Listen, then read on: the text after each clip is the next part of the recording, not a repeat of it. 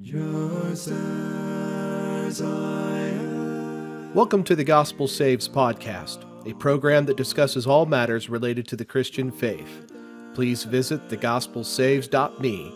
You can also visit The Gospel Saves on YouTube, Facebook, and Instagram. And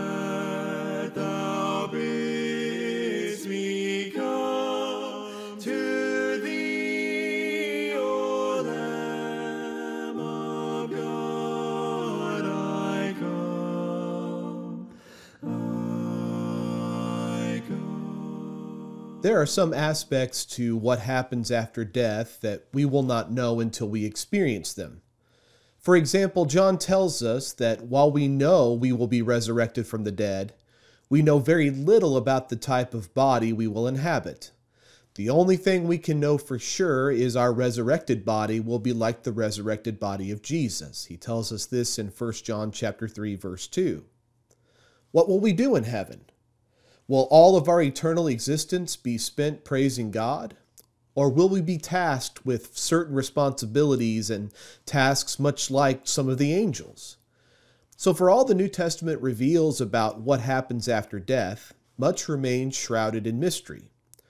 One question many of us want answered is Will we know other people in heaven? From the outset, let me say, I hope so.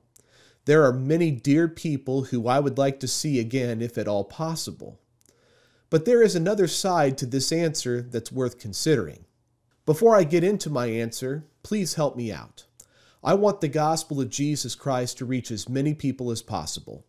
If you're watching this video on YouTube, please hit subscribe and that little bell icon to receive updates when I upload new content. I can't do this without your help, so thanks for the assist. All right, now back to the question Will we know each other in heaven? There are some who would answer, No, we will not know each other in heaven. And I can understand where they're coming from. Their reasoning goes something like this Scripture says in Revelation 21 4, And God will wipe away every tear from their eyes, and there shall be no more death, nor sorrow, nor crying. There shall be no more pain, for the former things have passed away. In heaven, all causes for sorrow have been eliminated. There are no more reasons to cry or to feel pain. If that's true, then what about people we knew and loved here on earth who did not make it to heaven? If we know one another in heaven, and if we know there are people close to us who are not in heaven, would we not be sorrowful knowing they were in hell? Thus, it might be better if God erased or altered our memories of our earthly lives in some way so that we would not be cognizant of who is missing. No memories mean no reason for sorrow.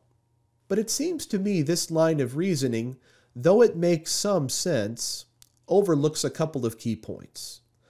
The first is the most obvious. Do we have any clear scriptural evidence that God will comfort us in this way by wiping our memories? Do other Bible passages indicate that our memories will be altered to the degree that we will no longer know one another? Is there any corroborating evidence that supports this extrapolation? The second is less obvious, though. Can we fully anticipate how we will be impacted by divine judgment? I have an inkling of what it will be like to stand before the throne of God in judgment. But it's only a notion based on scant information provided by the Bible. When God reaches the end of his discourse with Job, the righteous man's response is insightful. Job confesses he has no response, that he had speculated about things he had no right to speculate about that for the first time Job sees God as he is. When confronted with the reality of God, Job is left speechless and humbled. There no longer remained an objection to be raised or a grievance to be aired. Job's example reminds me of what Paul says in Romans 3:19. Now we know that whatever the law says, it says to those who are under the law that every mouth may be stopped and all the world may become guilty before God. It is impossible to fully anticipate how the judgment of God will impact all of us and what its ensuing implications will be. If I see someone I love condemned to hell, will I weep? I think so. It's difficult to imagine that such a thing would not upset me. But will I carry that sorrow into heaven? It's difficult, again, to imagine that I would not. But let's not forget, we're all a bit like Job in this instance. Seeing God in all of his majesty and experiencing divine judgment will affect us in ways we cannot anticipate. On the flip side, we also cannot fully anticipate the depth and breadth and length and height of divine comfort. God comforts us in countless ways as we walk here by faith. But God's methods of consolation, like all of his blessings, they're inherently limited by the constraints of this physical realm that's ruled by sin and death. As some of us have come to learn, there are some pains, some sorrows, some heartaches that cannot be escaped. Time does not heal all wounds.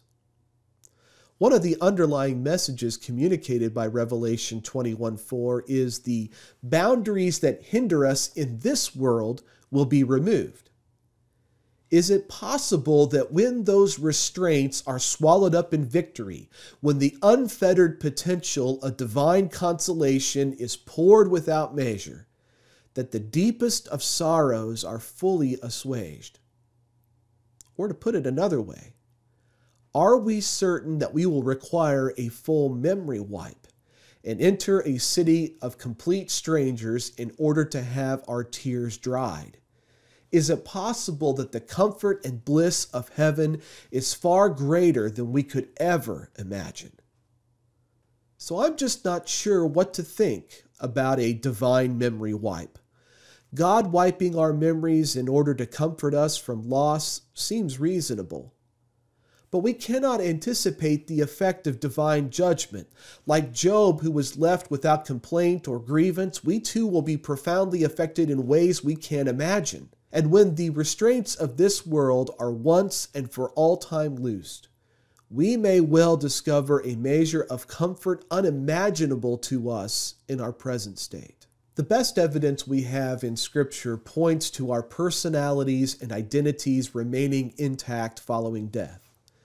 The earliest example that came to my mind was when King Saul sought out the counsel of a medium in 1 Samuel chapter 28. Saul has been relentlessly pursuing David, attempting to put the successor to the throne to death, but has so far been unsuccessful. Because of Saul's rebellion, his jealousy, and his vengeance, the Lord has cut off all communication with the king. Desperate to know what to do next, Saul resorts to visiting a medium. He does so in disguise and demands that the medium contact the dead prophet Samuel. To her surprise, the medium successfully reaches Samuel and he appears before the king. In this curious episode, Scripture presents Samuel's personality and identity as intact. Even though Samuel is dead, he is without question in Saul's mind the prophet Samuel. And Samuel retains memories of what he had told Saul in the past, as well as the ability to predict future events. A similar portrayal is found in Luke 16, the story of the rich man and Lazarus. Two men, a wealthy man and a poor beggar who sat at the wealthy man's gate, die and end up in two very different places. The Jews of Jesus' day interpreted great wealth as a sign of righteousness, but this rich man ends up among the wicked after death. Like the story of the medium recalling the spirit of Samuel, the memories, personalities, and identities of the principal characters remain intact. The rich man is numbered among the dead transgressors, but recalled his living family who needs to be warned about this terrible place of torment. Now, someone might observe that the rich man's memories remained intact because he was in the place of torment. Nothing is said about Abraham and Lazarus. Remember, though, when Abraham talks with the rich man, the patriarch knew something about the life Lazarus experienced. Abraham is not omniscient, so how would he know about Lazarus's life? probably because Lazarus shared those experiences with Abraham. So I find many reasons to conclude from both of these examples that memories, personalities, and identities remain intact following death for both the unrighteous and the righteous. One last thing, and this is along the same line of thinking I was exploring earlier. Whatever we think heaven will be, we are likely wrong. We know heaven will be a beautiful, magnificent place. It's the dwelling place of God. But will it have streets of gold? Will it be a city on a mountain? Will it be surrounded by a wall? As I read the book of Revelation, I cannot help but notice the ubiquitous use of symbolism, and I see no reason to believe that this changes once we reach Revelation 21 and 22. It's a book full of symbolism. In John 16 21, Jesus compares his resurrection from the dead to a woman giving birth, and the comparison is apt. A baby in the womb has a sense of what the world beyond his or her mother's body is like, but it is a relatively limited sense. And the world beyond that womb is being interpreted by a brain that is developing and does not fully develop until years into its growth. For us, the anticipation of heaven is much the same way. Regardless of our intellect, accurately anticipating what heaven will be like is an impossible proposition. God has communicated it to us in ways we can comprehend using symbols that give us something concrete to latch onto.